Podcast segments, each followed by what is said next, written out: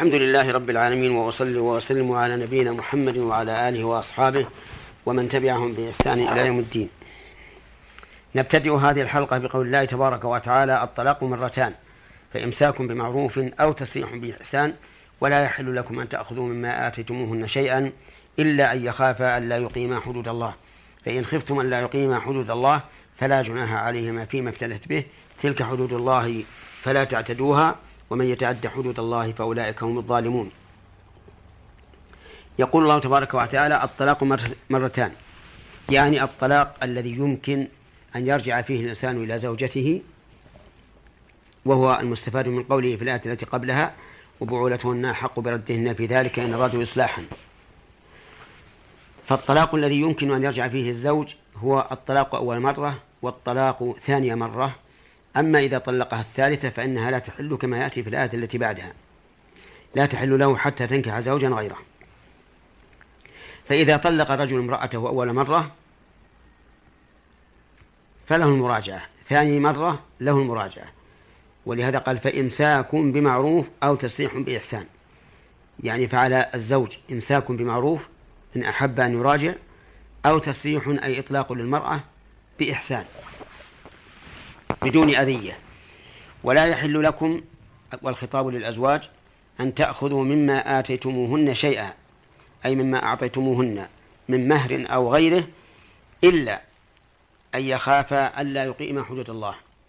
فإن خافا ألا يقيما حدود الله بأن خافت الزوجة أن تقصر في حق زوجها أو خاف الزوج أن يقصر في حق زوجته فحينئذ آه، يجوز الفداء ولهذا قال فإن خفتم ألا يقيما حدود الله فلا جناح عليهما أي على الزوج والزوجة فيما افتدت به أي فيما دفعته فدية عن نفسها ليطلقها زوجها.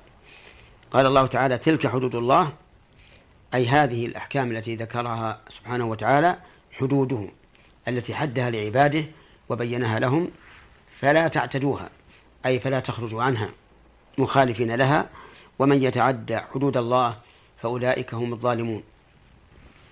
أي الظالمون لأنفسهم المعتدون عليها. فمن أساء فلنفسه ومن أحسن فلنفسه. في هذه الآية الكريمة من الفوائد والأحكام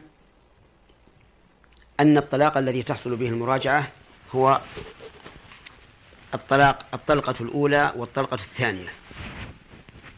لقول الله تعالى الطلاق مرتان. وهل يشترط أن تنفصل الطلقة عن التي قبلها بحيث يكون بينها وبين التي قبلها مراجعة أو نكاح جديد مراجعة في العدة أو نكاح جديد بعد انقضاء العدة أو أو تقع الطلقة الثانية ولو كانت في العدة من الطلقة الأولى. مثال ذلك رجل قال لزوجته أنت طالق. وفي أثناء العدة قال لها أنت طالق. فهل هذه الطلقة تكون هي المرة الثانية؟ أو نقول إنه لا تكون طلقة إلا بعد رجعة لأن الطلقة هي إطلاق من إمساك. وإذا لم يراجع الرجل زوجته فإنه لم يمسكها ولم ولم يردها إلى إلى حظيرة الزوجية. في هذا خلاف بين العلماء.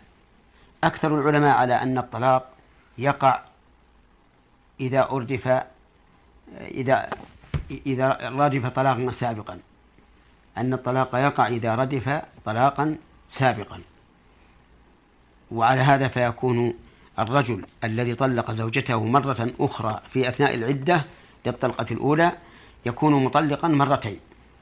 هذا هو قول جمهور العلماء. حتى وإن كان في مجلس واحد فإن الطلقة الثانية تعتبر واقعة. مثل أن يقول لزوجته أنت طالق أنت طالق. ولم يريد بذلك التوكيد فإنه يقع الطلاق مرتين. وذهب شيخ الإسلام ابن تيمية رحمه الله إلى أن الطلاق لا يصح إردافه بطلاق آخر بمعنى أنه إذا طلق زوجته مرة ثم طلقها أخرى ولم يراجعها من الطلقة الأولى فإن الطلاق الثانية لا يقع. فإذا قال لزوجته أنت طالق ثم قال أنت طالق وأراد به الطلاق فإنه لا يقع الطلاق الثاني نظرا إلى أنه إلى أنها ما زالت في عدة الطلاق الأول. لكن جمهور العلماء على وقوع الطلاق. وهذه مسألة ترجع إلى الفتوى حسب ما يفتي به أهل العلم في كل زمان ومكان بحسبه. ومن فوائد هذه الآية الكريمة وأحكامها بطلان ما كان عليه الناس في الجاهلية. فإن الناس في الجاهلية كان الرجل منهم يطلق زوجته فإذا شارفت على انقضاء العدة راجعها.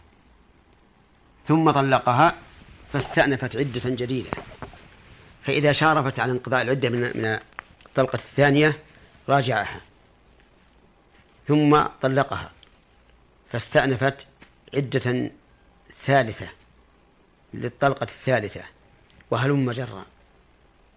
يفعل بها ذلك حتى تصبح المسكينة المسكينة ليست مطلقة ولا مزوجة.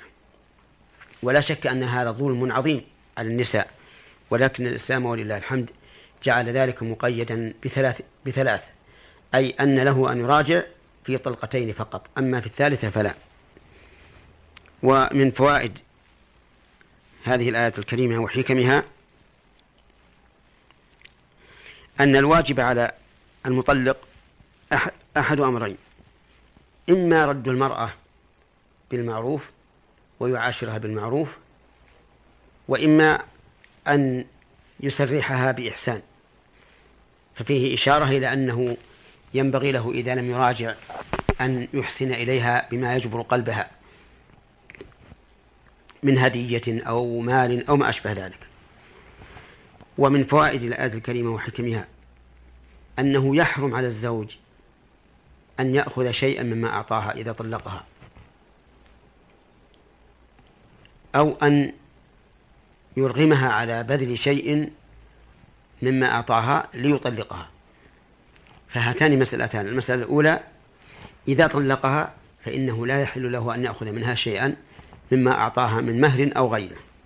المسألة الثانية أن لا يلجئها إلى طلب الطلاق والفداء كما يفعله بعض الناس حيث إنه إذا كره المرأة أساء عشرتها من أجل أن يلجئها ويضطرها إلى أن تبذل شيئا من مالها لتفتدي به نفسها. لقوله ولا يحل لكم أن تأخذوا مما أتدمون شيئا إلا أن يخافا لا يقيم حدود الله ومن فوائد هذه الآية الكريمة وأحكامها جواز الخلع إذا خيف عدم القيام بالواجب من الزوج أو الزوجة لقوله إلا أن يخافا ألا يقيم حدود الله. فإذا ساءت العشرة بين الزوجين وتعذر الجمع بينهما إلا على مضض وتعب وشقاء فحينئذ تبذل المرأة من مما أعطاها ما تفتدي به نفسها.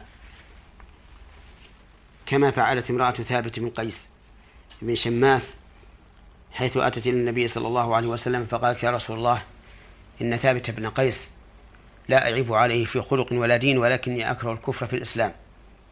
فقال لها النبي صلى الله عليه وسلم أتردين عليه حديقته؟ قالت نعم. فقال له النبي صلى الله عليه وعلى آله وسلم اقبل الحديقة وطلقها تطليقا. وهل وهنا مسألة. لو أن المرأة كرهت البقاء مع زوجها لخلل في دينه لكونه لا يحافظ على الصلوات أو لكونه يشرب الخمر أو لغير ذلك من الأمور الدينية التي يخل بها. فهل لها أن تطلب الطلاق؟ الجواب نعم لها أن تطلب أن تطلب الطلاق. لحديث امرأة ثابت من قيس حيث قالت لا أعيب عليه في خلق ولا دين. فإذا كرهت المرأة زوجها لخلل في دينه فلا حرج عليها أن تطلب الطلاق ولكن لا بد من فداء يتفقان عليه. وكذلك أيضا إذا عابته في خلقه بأن أساء خلقه معها فلها أن تطلب الطلاق. لكن بفداء تفتدي به نفسها. فإن قال قائل إذا كان لا يمكن أن تبتدي نفسها قلنا إذا كان لا يمكن أن تبتدي أن تفتدي نفسها فلا يمكن أن نفرق بينها وبين زوجها بدون العوض الذي أعطاها. ولهذا قال النبي صلى الله عليه وسلم لامرأة ثابت أتردين عليه حديقته؟ فدل هذا فدل هذا على أنه لا بد أن يعاوض الرجل عن زوجته التي طلبت الفراق.